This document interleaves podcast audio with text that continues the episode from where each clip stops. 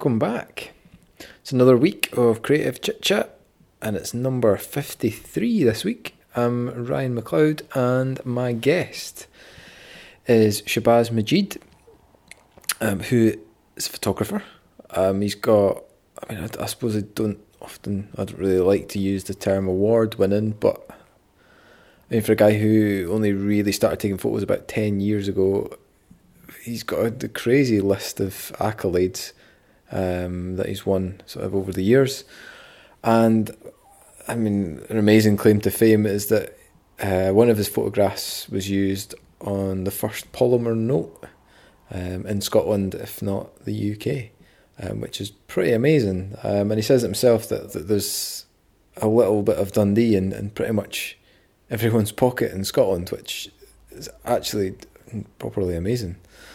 But yeah, so the, before we get into the episode and talk about helicopters and drones and camera kit, I want to tell you a bit about a little project I'm launching today, actually. It's something I've been working on for a little while um, since I got a dog. So, yeah, you've heard me mention Fred in a couple of the episodes, um, but it's sometimes it's a bit of a nightmare finding places that are dog friendly. And I just thought, there should be a map. There should be a place that tells everyone all the dog friendly places to eat and drink in Dundee. And so I've done it. I've I've made a little site um, called Sit and Stay Dundee, and it's basically got all the places that you can take your dog along. Um, at the moment, it's just bars, uh, cafes, and um, places where you get something to eat.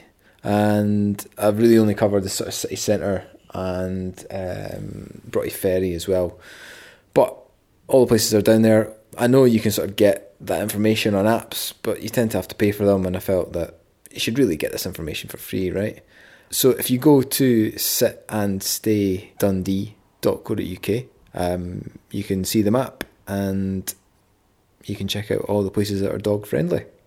So yeah, I mean, not everyone might have a dog, but if you do have a friend that's got a dog, give them a shout, let them know, because I think they'll find it really helpful. Um, if you are on the site and there's something that's inaccurate or I've missed some places off, um, just drop us an email, drop me a line, and I'll update it. And hopefully, I can keep the whole thing up to date as we go along. Yeah, and I mean, hopefully, there will be more and more places that become dog friendly, um, and I can add them on to the map.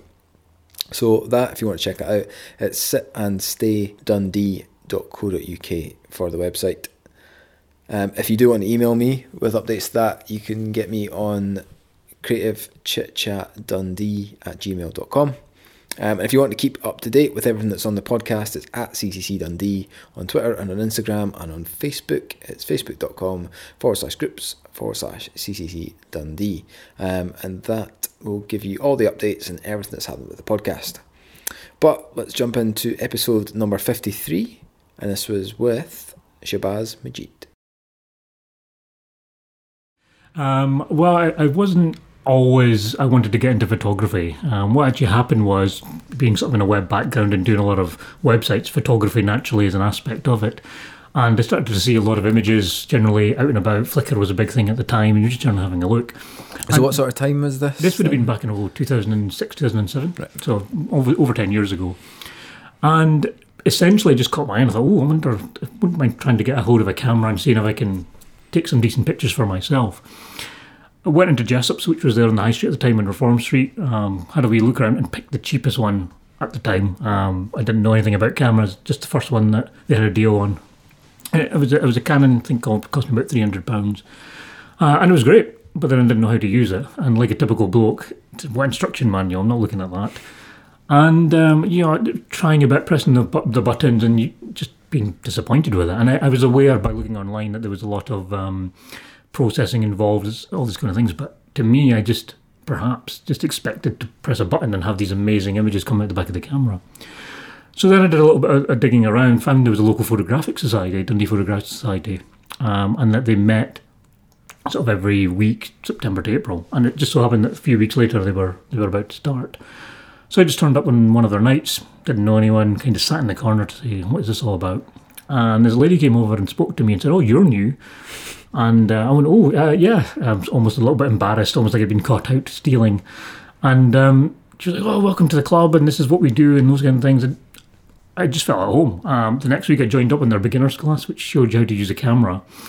And I suppose, as they say, the rest is history. Um, I joined in that beginners class. I was actually booked onto a Dundee uh, college class for a few weeks later, but I cancelled it because I didn't see anything could beat this.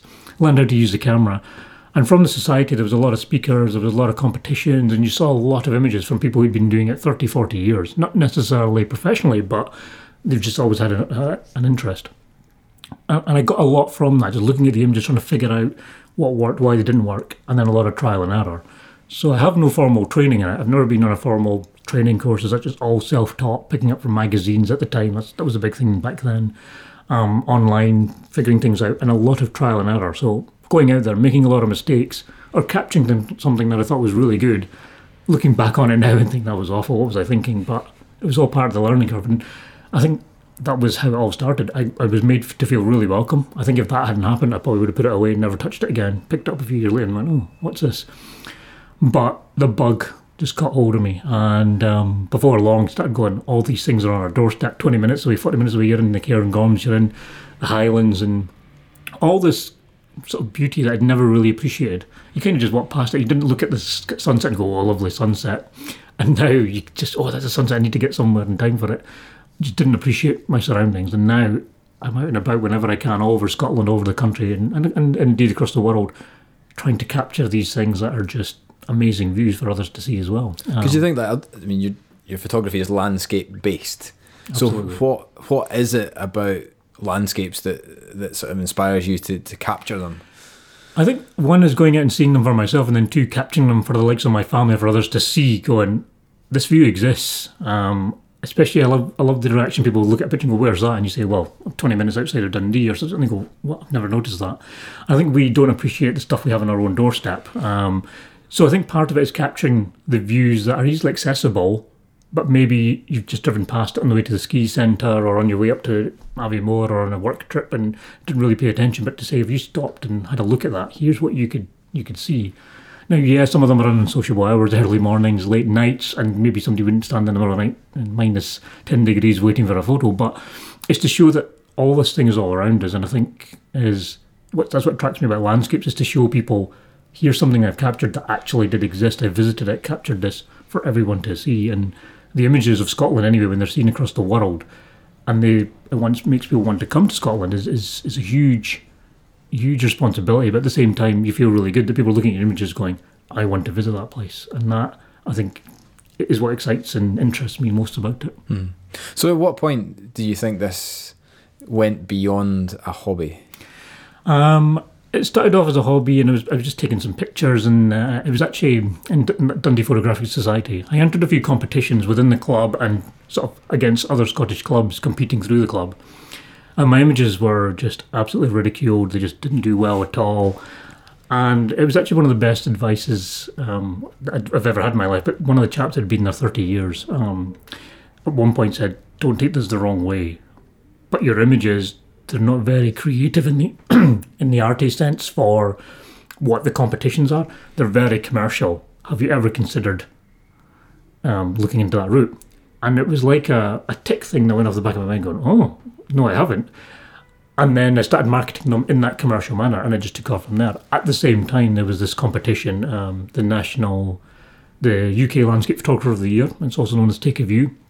So any picture of the UK can be entered into the categories, and I won the Network Rail category, which was with my image of Dundee, uh, the rail bridge with the train crossing over it at sunset. I won the category right. I won uh, some prizes, some cash, got asked into the award ceremony, and from then the image was seen all over the world. Um, it was seen over the UK, it was in the breakfast news, um, all that kind of thing. And after that, I think that's where the sort of turning point in that respect was, where a lot of my work started to get noticed. People started to say, "Oh, who's this chap? And I started getting a lot more hits on my website, a lot more things, and that was probably the point where turned things around for me. Before then, it was all local. A lot, a few people knew me locally. After that point, I became a national name in a sense that people had seen my image or were then finding my website mm. at the back of it. So, like, um, how do you see that that definition now between commercial and like arty photography? Because I'm not sure in, where is, where is that line between the two. I think at the time, traditionally, and, and still to some extent, in the photography club, there's a lot of images. Not all of them. There's a lot of them where there's a lot of creative involved, creativity involved. Essentially, they'll you know put a model in a landscape and, and add some sort of creative effects, not just replace the sky, but almost make it into an illustration in some respect. And that was heavy at the time. It was, it was really deeply involved, and that's what I couldn't get hold of. So I think what their definition of commercial was essentially just pure landscapes, um, and that's what I took it to mean. And there's a resurgence sort of in recent years going back to landscapes and then back into the creative stuff. itself in competitions and, and clubs as well. Um, so I think that's where the sort of I took the meaning to be as in it's not very arty creative. I'm not changing things and adding things to the images to make it almost into a story. Mm-hmm. But what you're capturing is capturing a moment, and it looks really good and it's a lovely landscape. But that's what the genre was at the time for the clubs, and that's really what I couldn't handle due to post processing skills and also wanting to like sort of capturing landscapes where I wasn't changing the sky or adding things in because I wasn't trying to do anything creative. But then, did you still regard yourself as a sort of creative person? I think so. Yeah, I think that's where it's interesting to make that sort of difference. Is that although there was that type of image that involves a lot of creativity in creating it, it doesn't mean that you- you aren't necessarily a creative person. What I like to do with my landscapes is yes, a lot of them are from the same locations that maybe match the tripod holes thousands of people go day in day out, but it's always trying to capture things a little bit differently. Sometimes I succeed, sometimes I don't. Um, but I think, or I'd like to believe that there's a lot of compositions that I've done that hadn't been done up until that point, and are now very common. So almost leading the trend, and I don't see that as people copying or anybody taking your ideas. I think it's what it does is it pushes you further. Certainly, the image I took back then of the train crossing the bridge at the angle with it passing and the long exposure to capture the movement, I'd never seen done before. But if you look now since 2011, when when that got, there's thousands of them, some really well done, some not so. But what it does is it makes you go, oh, I need to try and see something a little bit different. I often joke with Dundee, for example, we've got two bridges. So sometimes people ask me, have you got any images of Dundee that don't have the bridges in them? And I often say, well, yeah, but the bridges are actually a key part of, of Dundee. And they, the concern that they tend to have is going, well, they all look the same. So what that did to me sort of a few years ago was make me go, well, how can I capture the bridges in Dundee, but in a way that didn't make it look the same? So I started experimenting with the long exposure techniques, started doing a little bit things a little bit different, and people loved them. Um, I was getting my images used all over the place um, to, to advertise Dundee, or generally people were buying them for their homes because it was something different. So what I try to do generally, and I try and tell other people, and sort of my advice when I visit camera clubs and so on, is that you'll visit a lot of scenes, and it's unlikely you'll find a scene that nobody's ever been to before. But try and capture it with something that's a little bit different. Yes, capture the angles that maybe everybody else has done, but try and do something a little bit different. Whether it's the same angle and composition, but you're added your own twist to it, long exposure, or a different time of, of day, or different time of night, or golden hours, you're always bound to get something that's hopefully going to stand out if you put the effort in. Mm-hmm. A lot of people don't want to, they just want the same shot, that's fine. But a lot of people do try and go, well, what can I do to capture this a little bit differently, using something in the foreground, or just getting the right time of day or night. 10 photographers can visit the same place over 10 weeks and they'll all get something different because the light's always changing and so on. So, in itself, that could be enough to give you something a little bit different. So, I think it's always pushing myself to try and do something that's different to make it stand out. Especially with the advent of technology, everybody's got a camera on their phone. They're getting really amazing. The Google Pixel, uh, I've seen images coming out of that recently, and it's incredible what they can capture.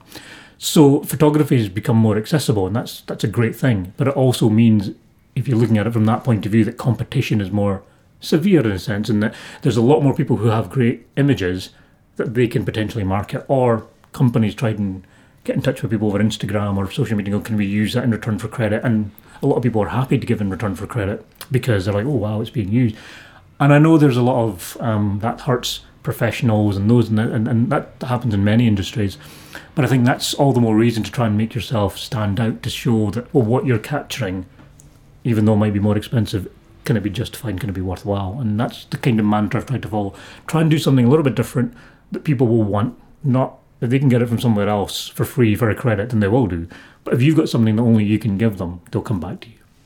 So you sort of mentioned like the tech and the changes in tech. Um, from that sort of, so you, I mean, that, that first big competition win was what four years in, five years into, That, that's about right. Yeah. um, and then so how is your sort of setup? How is your tech, your camera, like your gear changed over this sort of five to ten year period? Uh, well, initially the, the cheap camera I got at Jessop's, I think I had that for about five years. I, I literally used that to within an inch of its life, and I couldn't even sell it on. I, I'm pretty sure I had to dispose of it because it was in that bad a state, um, and and it kind of forced me to upgrade. Then I upgraded to sort of it was Canon gear I've always used in the beginning. Again, I wasn't picking one over the other. It was just the one I ended up with. It was the cheapest. Because there is that sort of like you're either one or you're the other. Oh, right? I get that all the time. I get people asking me, are you a Canon or a Nikon person? So these days I say neither. I'll explain in a moment. But I used to be a Canon person, and it wasn't. I didn't like the Can- Nikon, or, and I liked the Canon over. It was just the one that they had on the cheapest at the time, or they were promoting, or they wanted to sell me, and I just stuck with it. And uh, from then on, I moved on to the 5D Mark range of cameras, the one and then the two, and then onto the 1DXs, the very sort of professional level bodies that Canon did, and a whole host of lenses and and so on and so forth. And about two years ago, just over two years ago, I moved exclusively to Phase One, which is medium format. So if you've got like the Canon Nikon debate, you've now got the Hasselblad and Phase One debate essentially. Um, so I'm shooting exclusively in medium format on 80 to 100 megapixels. I've been doing that for a couple of years on their high-end cameras, purely because of the, for me, the images that I now shoot aerials and or landscapes that are used for billboards are used across the world. Resolution is everything for the people that I supply images to. Now, I know there's an ongoing debate as why spend that kind of money on those cameras when you can use digital enhancing or interpolation, photoshopped, and that, but it's it's never the same thing. What sort of price range are we talking? For that Uh, well, I mean, a phase one kit all in list price if you were paying list, but I didn't pay list. I hope my uh, dealer's not listening on this, uh, my supplier. But um, list price on one of these cameras with lenses, you're talking anything from thirty-five to forty-five thousand pounds. Um, it's an, a, a lot of money, but what I say to people, um, and again, I hope the supplier isn't listening, but you don't need a phase one or a Hasselblad. It, it, it depends on your purpose of your job. I think the, the sort of example I give is you'll get a lot of builders or joiners or other tradespeople. Some might have a fifty pound electric drill, and other people might have a two thousand pound electric drill. It's the tool that they have for the job. It's what serves them best for what they need. Now, you know, my photography, the, the type of clients I work with, and um, the type of images I'm shooting. For me, I feel I need that, and I have it, and that's what I use, and it serves me well for what I'm doing with it. That said, other people might disagree with me and say, "Well, I think a Sony A7R mirrorless, just 50 megapixels, it does just," and absolutely, they're getting really good. But for me, for the purposes of me delivering the best that I can do, that's what gives me the best quality. So I've got I've got a few lenses for them. Um, I think the biggest thing for me though with gear is people get focused on the camera and the lenses. But although that's important, I always say to people after my camera, my most valuable asset, if you will, is my tripod. Um, and the reason is 99% of all my images are shot on a tripod um, to get the absolute perfect sharpness, you know, stillness. I know a lot of people use handheld and they don't use a tripod or spend very little money on their tripod. But to me, it's without it, it's you wouldn't get as amazingly crisp or sharp images, and, and certainly in the environments that you're capturing them, hand holding to a reason. Aside from that, you know, it's your tripod, your memory cards, and more importantly, it's clothing as well. Uh, in, this, in these kind of extreme environments, when you're going out, you need to be comfortable. Uh, I've got pair of Wellingtons, I think that cost me three hundred pounds, but they're one of the best boots that I have, Wellington boots, um, and they keep me warm. They do everything, and so they're worth their weight in gold. Whereas I know you can get cheaper versions and things. So a lot of the investment is not just in the technical aspects; it's other things. And then there's obviously when you're working with those kind of file sizes, you need a powerful computer. Then you need an awful lot of storage. It's the bane of my life, the amount of storage I go through. But for the result, for the images where I get, it's worth it. Um, there's all the additional cost with it, but the images I get out of them, um, and for what I can deliver to to my clients, it's to me, it's if, if it broke tomorrow, I would replace it with the exact same thing again. So, I mean, we're talking about this, um, and it, I mean, it, it sounds like this is your life. Like this is everything. This is all you do. But you, you've got a, a job as well. That's right. Actually, a lot of people are surprised to hear that. Um, I actually work as a web developer, a web development manager now at the University of Dundee, and I've been there. Um, well, the university since 2000, and in the role in the web team since 2008. So, uh, an awful long time. Uh, and people are very surprised to hear that. One, they go, "Where do you find the time?" And then two, they're just like, "Well, why haven't you given it up?" And I have the same answer to everyone. And I don't just say this because they might be listening in or anything. I genuinely love my job um, at the university. I've always wanted to do web. I've always done IT, and making websites, doing that, I, I love doing it. And I work with some great people. The university is a fantastic place to work, and you know, they've asked me the same question: is like, oh, are you ever going to do this full time? And, and, and, and but I have no interest. Um, I really genuinely love the two jobs that I have. Um, I don't see the photography as a job. Um, it's more of a I get to go out and do cool things that most people would give their left arm for, uh, and I get all these opportunities. And I'm in the fortunate position I have two jobs that I love, where you know some people struggle to find the one job that they, they either like or they have a passion for. And I think that's very very important. If I did photography full time, um, my my worry, I suppose, is that I wouldn't enjoy it as much, and that I maybe start doing or branching into other things, or I, I don't know. I think that's my biggest concern is that I wouldn't enjoy it as much. Whereas I've got the balance of I do my IT side, and then I've got my more creative side. I've got the chance to do all that, and it balances everything nicely. So time wise, how does that balance work? for you? Well, I'm like I said, nine to five at my job, but when I got my holidays or my evenings and weekends, I'm out doing photography. Uh, not at this time of year when the sun sets um, while you're still at the office, so you just have to look in all and go, oh, I wish I was out there. But um, evenings, I'm out as many evenings as I can, um, and then when I have my annual leave or my holidays, I'm effectively out taking pictures. But again, I don't see it as working during my holidays. It's it's just something that I really, really genuinely enjoy. Um, and I just I have such a blast. Um, I, I, I just really love it. Um, nothing at the moment. There's no plans to change. Otherwise, um, I'm going to carry on doing what I enjoy enjoy doing, and um, hope people still enjoy seeing my stuff. You know. Yeah, um, I, have seen a few photos of you sort of hanging out the side of, of helicopters as well, which I, it's not. Yeah, it's not everyone's sort of. Uh, weekend pastime, if you like. Um, Absolutely. But how um, does how does that how does that work? And also, I'm sort of interested how your your whole process works. So, you maybe like say, okay, I want to shoot a certain area, and then from that idea or that thought, going through to actually getting that shoot and potentially hanging outside of a helicopter to get that. How, how does that creative process work? It's actually very, very involved. Uh, as you can imagine, there's a lot of safety, there's a lot of planning that goes into it.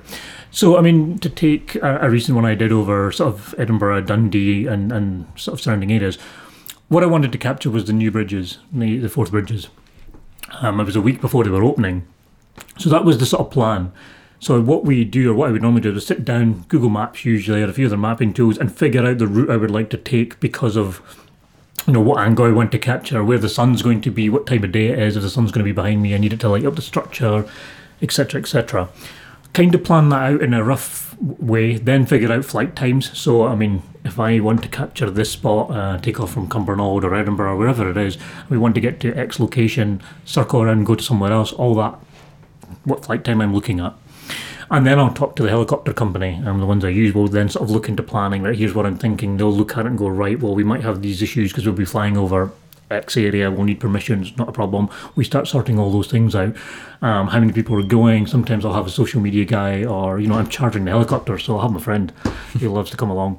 Um, so, depending on how much fuel we're going to need, what our flight time will be, what do we need to organise, if there's going to be a landing opportunity. So, in the past, we've landed at spots um, for example, we were um, doing the Highlands one last year, so we landed on one of the Munros once it was safe to do so, obviously, and um, film did some filming while we were waiting and had a, a, lunch or sandwich, whatever, before we got back in again.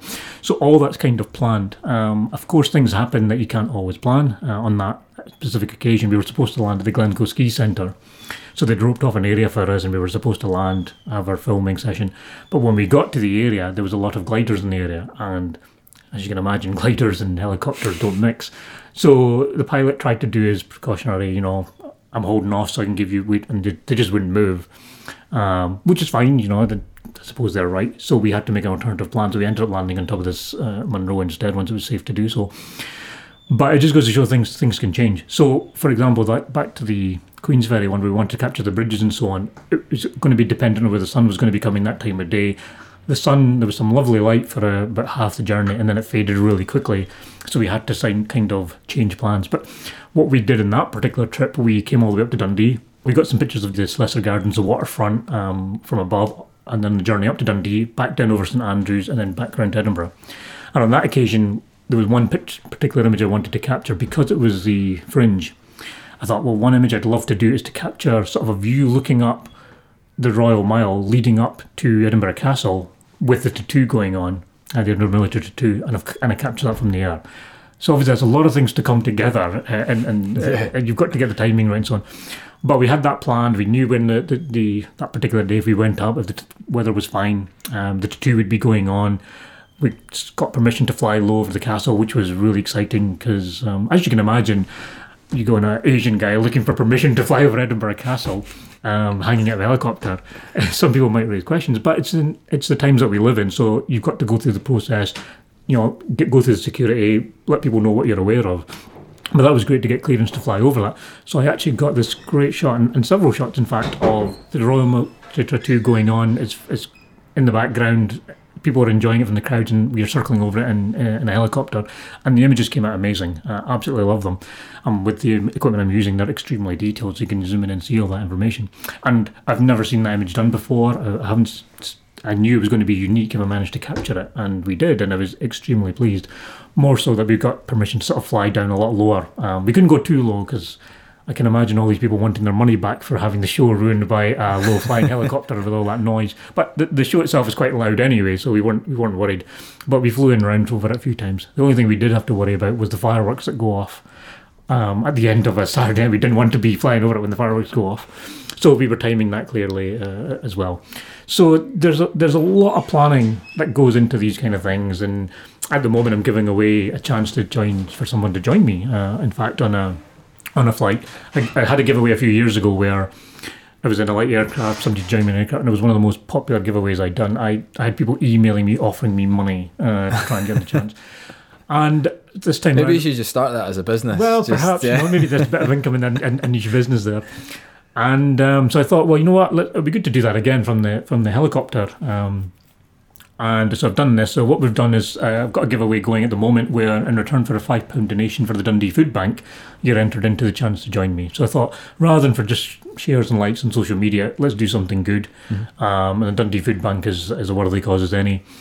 And we started about a week ago. We've already had about four hundred pounds, I think, um, which you know it's still good. It's still running till the end of February, and we're going to hope a lot more people get interested in that. For in return for five pounds, you can chance to hang out of a helicopter with me and take some pictures, and we'll plan all of that and so on and so forth. Yeah, if nothing else, you're giving to a great cause. Exactly, that's what I'm hoping that people say. You know, for the, for the price of two cups of coffee or a coffee and a cake, you're helping. But you've got this chance to win this once in a lifetime type prize. The other question people ask is: Is it is it entirely safe? How do you know you don't fall out? And it's not obvious from the photographs um, that you've seen on social media that you referred to, but I'm harnessed in. I mean, I've got a full body harness in uh, on, and it, I'm I'm harnessed into the helicopter.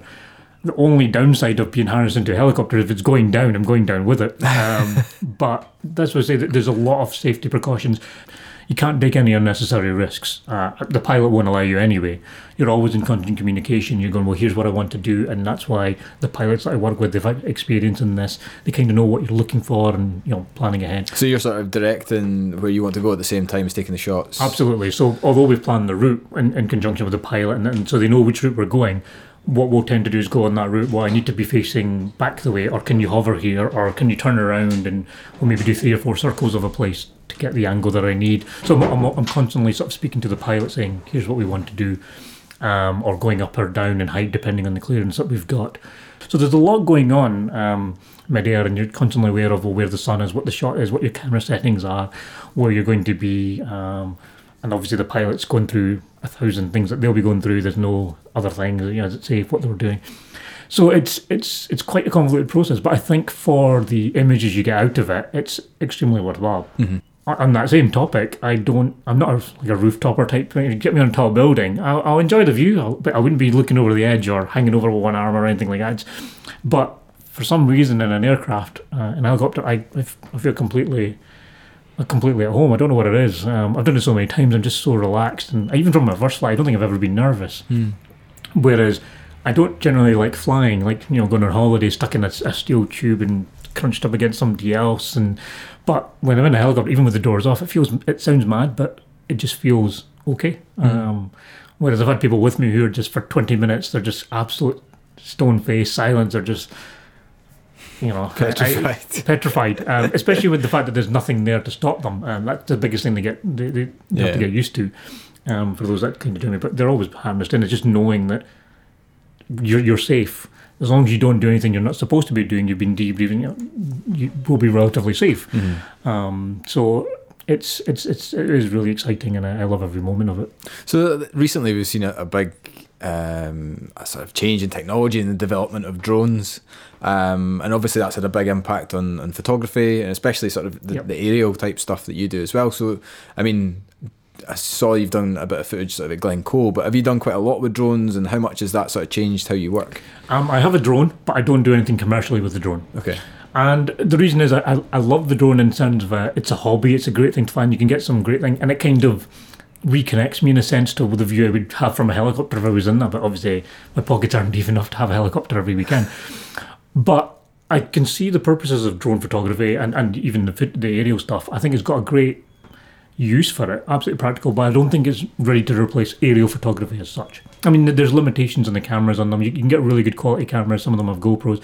They are getting better, and at some point in the future, I have no doubt that there'll be some at some point there will almost be like a curve that you know, or a, or a corner you can't go back from. But at the moment, um, with drones, they're they're great fun. They're a hobby, and for for the state things, for for kind of things that other people are using them for, they're absolutely invaluable. Because it makes no sense to hire a helicopter to photograph your house. You're trying to put in the market. It, it, it would be madness. But because of the limitations of what they can do, and even in terms of, of legalities, for example, you can only fly drones up to 400 feet, you know, within line of sight, um, not over anything you have no control over, over people. There's all kinds of limitations, and rightly, rightfully so, because of all the sort of near misses and general things you hear about it. And although there's limitations in aerial photography from helicopters, because you've got a, a pilot who's trained, you've gone through clearances, you've, you've gone, you're requesting permission for everything that you do, and almost having it signed off by someone. There's certain things that you can do that you wouldn't be able to do with, with drones. Now, I know, for example, drones can fly up to 400 feet. We can fly as low as 500 feet and above, so th- there should be no issue. So we can get to higher altitudes that you couldn't with a drone. Well, not legally. And um, with resolution cameras that you know that you just can't get um, on on your consumer drones. Now I know there's aerial drones that you can get. You can stick phase ones and Hasselblads and medium formats on them, but they're not they're not practical for most people. At some point, I have no doubt that drones might even take over. Um, I, I don't know. I think at the moment there's there's not a chance um, from that point of view. So I don't think aerial photographers need to worry for those that provide that type of service. But I can absolutely see see the need for them and, and what kind of gap and niche in the market they do fill. And, and for me, certainly, I do the other stuff in high quality. I just use it as a background for my YouTube videos, capturing aerial footage for things like that. But um, I don't think the commercial side of it for drones it's something I'd be of interest in at any point at the moment. Um, so I want to talk a little bit about a couple of the projects you've been involved in. Um, one in particular, it's sort of, it's not every photographer that can say their uh, photos in like millions of people's pockets. yes, uh, absolutely. So um, this is obviously the the five pound note um, that my image is on. So a few years ago, I think it was 2015, if I remember correctly, and um, well, was when the referendum was. About four weeks before the, the actual independence referendum, um, I got a notification through from one of my agents uh, that um, one of my images, um, which was of the, the Forth Bridge, um, was licensed for UK currency. Now, I've never seen that before. Uh, and I went to went, Is this right? Is this, this surely some sort of mistake? And they went, No, somebody's requesting to license it for a UK banknote.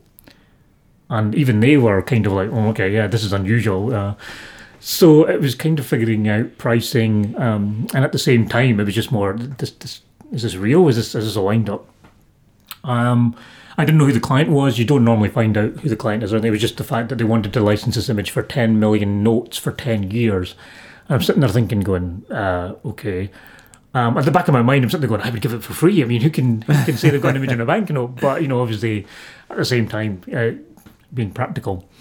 So I didn't hear anything more, but all these thoughts in the back of my mind started going, going wow, this, this four weeks till the independence referendum, does this mean something? Is this is this some sort of master plan for a Scottish currency? Uh, Who knows?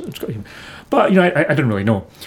Never heard anything more of it, um, and uh, sort of fast forward six months. One day, just picked up the paper of the local courier, and there was this the picture of the I think the CEO or the head of Clydesdale Bank launching the new note in front of the Forth Bridge, holding up size version of this note.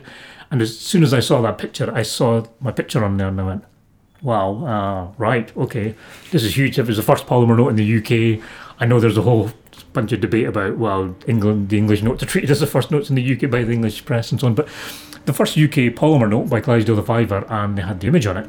So once it became public knowledge, I got in touch with them and said, "Look, uh, that's that's my image. Obviously, you know that you license it from me, uh, but now that it's all public, can I get a, be cheeky and get a copy of that large banknote? Uh, that'd be that'd be great to have." And they were absolutely brilliant. They went, "Yeah, you yeah, absolutely. What you can have the one we've got." Um, or come into the branch in, in Clydesdale head office in, in Glasgow and oh no, I wouldn't mind getting a new one. I went, what tell you what, so what they did was put me in touch with De La Rue, who print the the money, um, as they do for others as well, and said, "Look, give this chap what he needs," and, and authorised it. So they gave me a large version of the banknote and, and sent it to me, and it was it was just amazing. Uh, and then I went a bit cheeky again and went, "Can I get another one?" But two separate boards this time, so they're not back to back, so I can get them framed. And, and, and so like, and they went, "Yeah, all right, what, what on you go." So they gave me that as well, and then I, you know I was showing it to my daughter, um, who was uh, I think three at the time and I said, well, you know, look, Daddy's picture's on a banknote. And the first thing she said to me was, well, can we buy toys with that? um, and I'm sitting there going, look at this, this is historic, this is this, you know. But she was still a little young, and I think um, something especially for when they're older, I think it'll be it'll be one of those great stories to talk about. Um, as you said, there's not very many photographers that, that I know of. I'm kind of trying to look into this that have an image on a on a banknote. Usually illustrations of some kind, but this was an image. I'm not aware of the background for the other two images. Um, certainly, the Clydesdale, um, the contact that I have there was saying that they referred to me as the official photographer of their banknote. For, for that Sound, sounded kind of awesome, and, and asked me for a quote when they put in for an award for some kind for that particular note. And it's it's just exciting because when you actually realise and you get it in change um, from the local shops and things, you look at it and you go, that's that's memory. But most people probably don't know that. I mean, it's on my website. But yeah, there's a little bit of Dundee, I suppose, on every, and, and practically you talk about at some point on, on every polymer banknote. And given that they're polymer, they'll be around for a lot longer as well, I, mm. I, I suppose. So yeah, I, I after that point, I've had a lot of photographer friends and things have been going. Ah, oh, you know, you you jammy get, and uh, I'd give my left arm for this. And I and I said that to Clyde as well. I went, I would have given it to you for free. I don't mind saying that because how many people can say they've got an image on a banknote? And they were like, well, don't be daft, we would have paid for it. And uh, everybody does ask. I did ask if I could get money per note, but that was a no no. uh, I was thinking ahead there, but no, apparently not. They were not interested in, in discussing that. But um, it's it's it's great. I my dad was extremely proud. I mean, my dad emigrated from Pakistan in the seventies, um, back when they were trying to get workers over the jute mills and get a lot of immigration. Uh, and my dad came over from there, and he said something which I suppose a lot of people have, have commented how it's quite um, it's quite sort of emotional or it's, it's interesting that my, my dad said to me that you know a little bit of a tear in his eyes I never thought I'd see the day that our adopted country that my son would have an image on the back of the currency of the place we call home in our country. And and you know I was kind of like oh well dad when you put it like that you know um, I, I, suppose it's a nice it's, it is a nice thought. This is the place we call home. It's it's everything to us. And to be sort of part of history of part of that now I can see from my dad's point of view anyway I mean you know how much that means to him. I I'm Scottish. I was born here. Everything I know is this. But I suppose for him, having left everything and come here and set up home and, and been there, it, it was quite intriguing from that point of view. So it did have further sort of meaning um, now. And my dad's extremely proud. He is generally, but he's always telling everyone when he sees them and things. Like, look, that's that's my son's picture. And the first thing everybody says is, "Yeah, you're having a laugh." I go, "No, Google it." Um, and then when they do, and then he comes home most nights and he's like, "Oh, such and such." He wants his note signed. Could you? So I mean, I'm pretty sure that's illegal, but um, and it probably devalues it. But yeah, there's, there's so many people that he's he's so proud, and I can understand that. And I, I get people asking me to sign their notes. Um, oh, please don't hold me responsible if you then can't exchange it for your, you know, your meal or your food at a restaurant. But it's it's something that you know if I never sell another photograph, never win another award, never do anything else, that I think is going to be pretty hard to top. Because hmm. I mean, commercially, um, you you obviously sell sell prints, you you license yep. images, um, but then you decided to do a book. Why why did you do that then? What actually happened was um, Amberley Publishing, uh, the publishers, appro- approached me a few years ago with a view to doing a book. Um, and the initial discussions were about a Dundee book. I sort of done dating books, obviously my work and things. Eventually, discussions sort of evolved into, well, let's make it a Scotland and photographs book because they were doing a photo in photograph series, and they'd done a Yorkshire one and a few other areas, but they wanted to do initially local ones, but then they thought, well, let's go out into a whole Scotland one.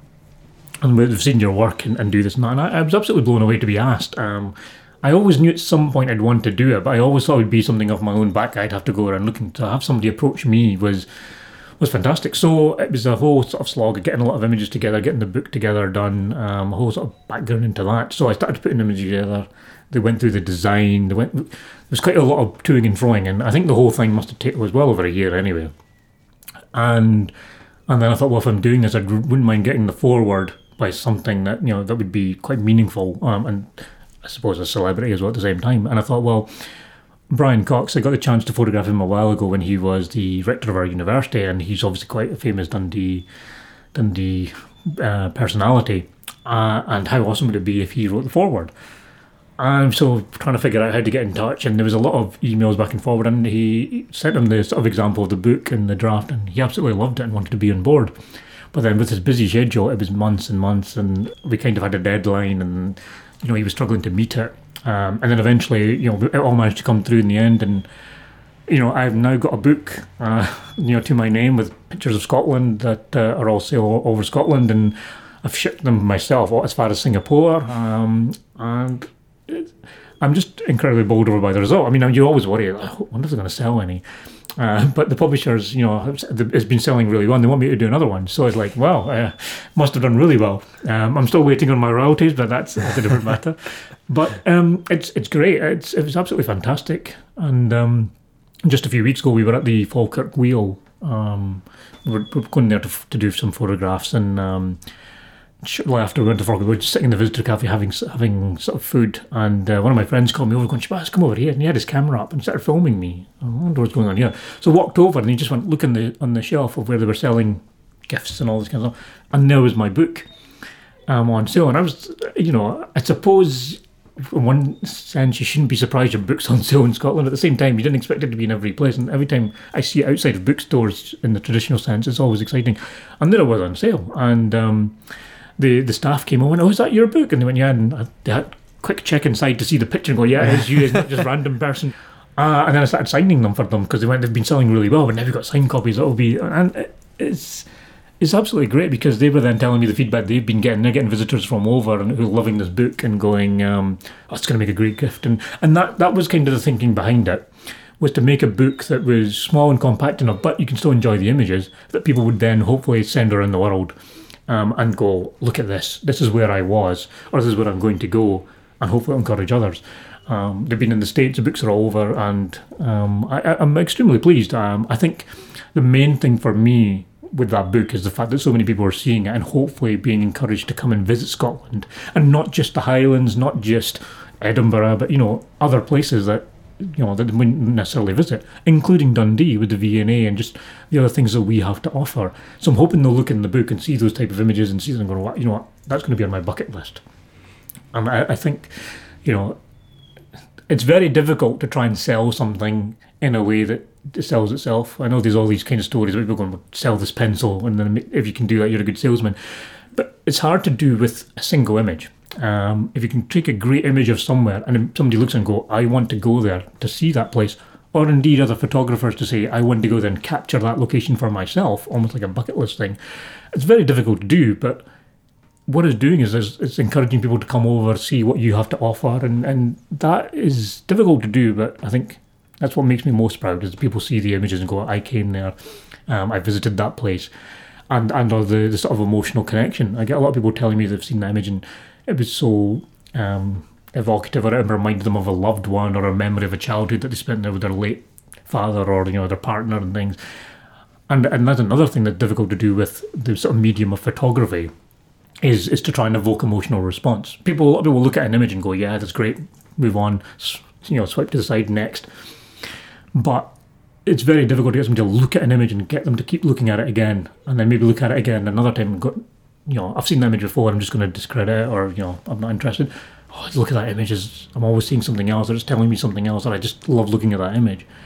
Um, and that that that's a, that's a great feeling, um, and especially because I think it's so difficult to do in photography with paintings or, or other mediums or design. I think there's maybe more better way of doing it, or an easier way of doing it, have an easier task in some respects.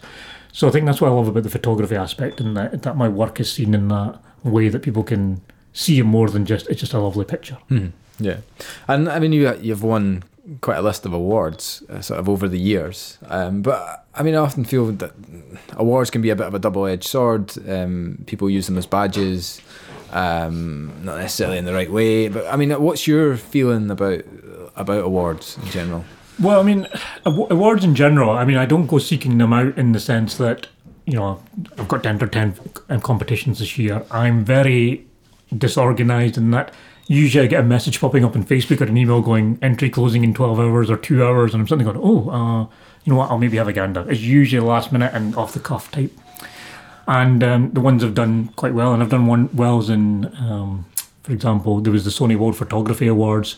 Um, I got a top image in that. Um, and then there is the top 101 landscape photographer of the year. I think it was last year or the year before, and I got two images in that. So they were sort of build in, in a sense in that of the best 101 images, and I had two in there, so I was quite pleased with that. Uh, and the other big ones, I suppose, to date are the ones uh, that take a few one a few years ago and have been in the book for a few years after that. But there was one in Dubai, which was the HIPA, the sort of um, build is the most or the largest photography competition in the world with I think it's 1.2 million in prizes or something. Um, and there was, if I get the numbers right, 38,000 photographers with 60,000 images or 100,000 images, or it was, it was, some insane number of, of entries. And I got to the finals of that um, uh, in the book. And uh, most of these, to be honest, I think there's the odd one. There's the Scottish landscape photographer ones now. I, I kind of actively enter just more because it's local and um, it's interesting to see the type of work that's in there. I think the biggest thing that people get caught up in, and I know a lot of photographers that do this, where to them, it's all about entering every kind of competition that they can, and almost because what they're hoping for is some sort of sort of stamp of approval or recognition through that means. Um, it's great to get it. Don't get me wrong. Every time I've had these kind of successes, it's been absolutely great news. But there's been many times I haven't had anything. Um, and there'll be a lot of photographers that I know that I feel take better images than me or do some really great work and have never been acknowledged or don't do as well. And I think the key thing to remember is that the awards aren't be all and end all. Um, if I didn't win any awards, then yes, perhaps I wouldn't have got opportunities I didn't already get, but I don't think it would have made me any less of a photographer um, than anyone else. Um, it just depends what you're trying to gain from it. Um, for the people looking for a stamp of approval, I can see where they're coming from because they're just going, well, that would tell me that I'm a good photographer. Because we always, we're overly critical of our own work, you're less sort of appreciative of it. But what I always say to those people is like, well, people are buying your images or people are, are liking them, then surely that should be a statement because you might have a critic who doesn't like it, but it doesn't mean they have to like it. Um, it just has to be the person who's going to give you the check or the money at the end of the day, I suppose. Um, so people get stuck on. I think they're good in the sense it's it's interesting to put images in there to see what kind of feedback you get. But a lot of these images don't really give you any feedback. You're either in the fine or you're not, so you don't get anything constructive. That's where sort of the photographic clubs kind of come in because when you put an image into a competition there, you do generally get feedback on every image. You normally get, well, here's what works, what doesn't work. And that's what I think helps you. Just knowing you're in the final or not doesn't really help, or that you got shortlisted. You don't really get any feedback on it. But like you said, like the opportunities I've had, if you have a success in them, it can transform basically the, the sort of level or awareness of your work internationally, depending on the competition. And yeah, that's that's can't put a money on that. Uh, can't put a price on that. It's difficult to, to spend money and do that these days.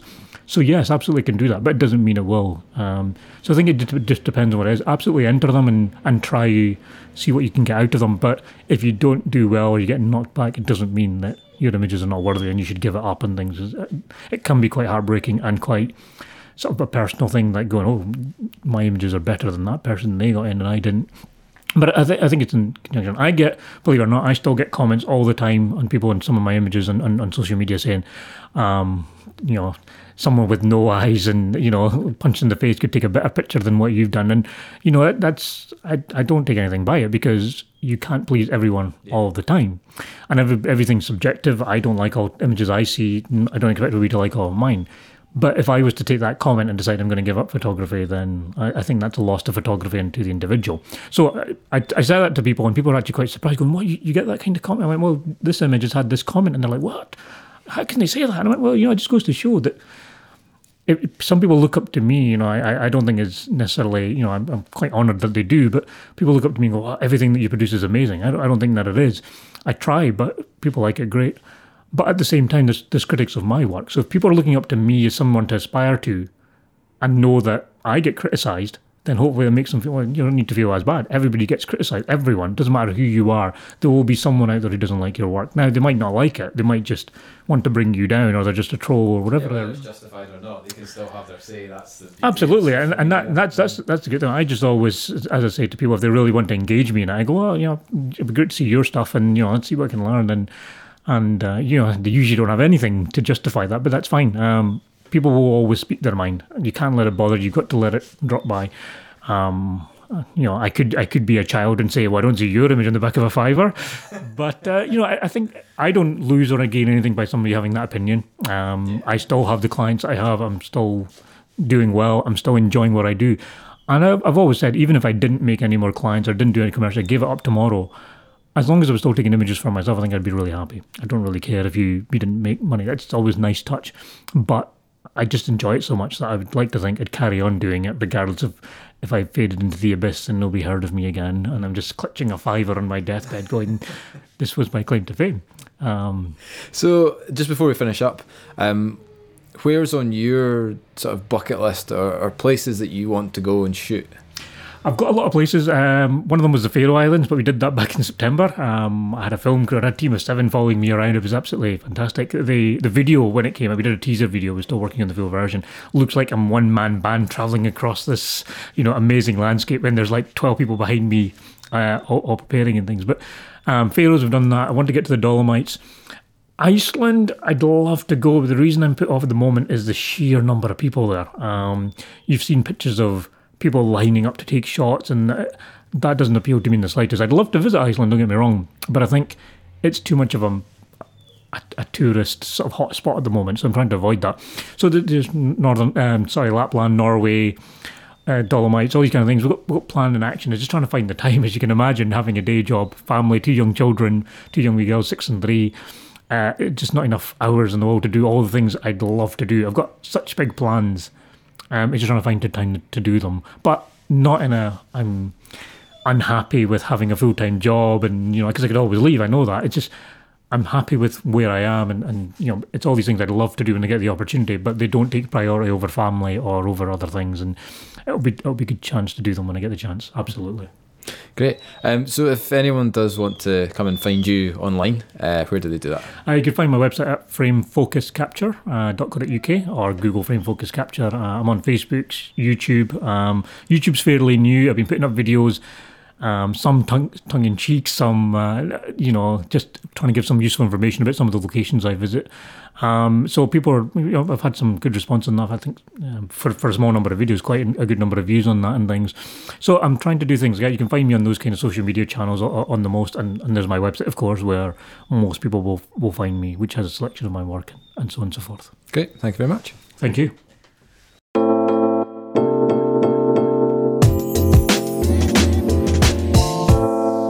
So, thank you to Shahbaz uh, for coming in and of taking the time on his lunch break to come and do the podcast. Um, apologies if you can hear uh, a bit of whining in the background in this one. Um, Fred ended up being in the next room and wasn't really too pleased about it, so that's what the noise is. Sorry about that. But yeah, um, another fascinating episode, and I've got another couple lined up um, for the next few weeks. Um, well, I say a few weeks, I've got two weeks until the break. Uh, next week, I'm going to have Haley Scanlon, which is a big one, another good one. And the week after that, I've got a bit of a surprise episode coming out. So um, that one will be the 21st of February. Um, and then the podcast will be taking a little break. And yeah, I've, done a whole load of recordings. We've got some really great guests lined up, but I'll maybe um, tell you about that just before the break. So that's it for this week. Um, do go and check out sitandstaydundee.co.uk and you can find out all the dog friendly places in sort of city centre um, and the covered Broughty Ferry as well. And go and tell your mates with dogs because I'm sure they'll find it really helpful.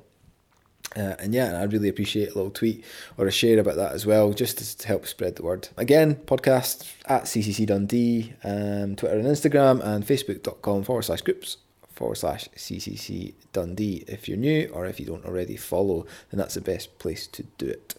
Um, but that's it for this week. I will see you next week with Haley Scanlon. Bye.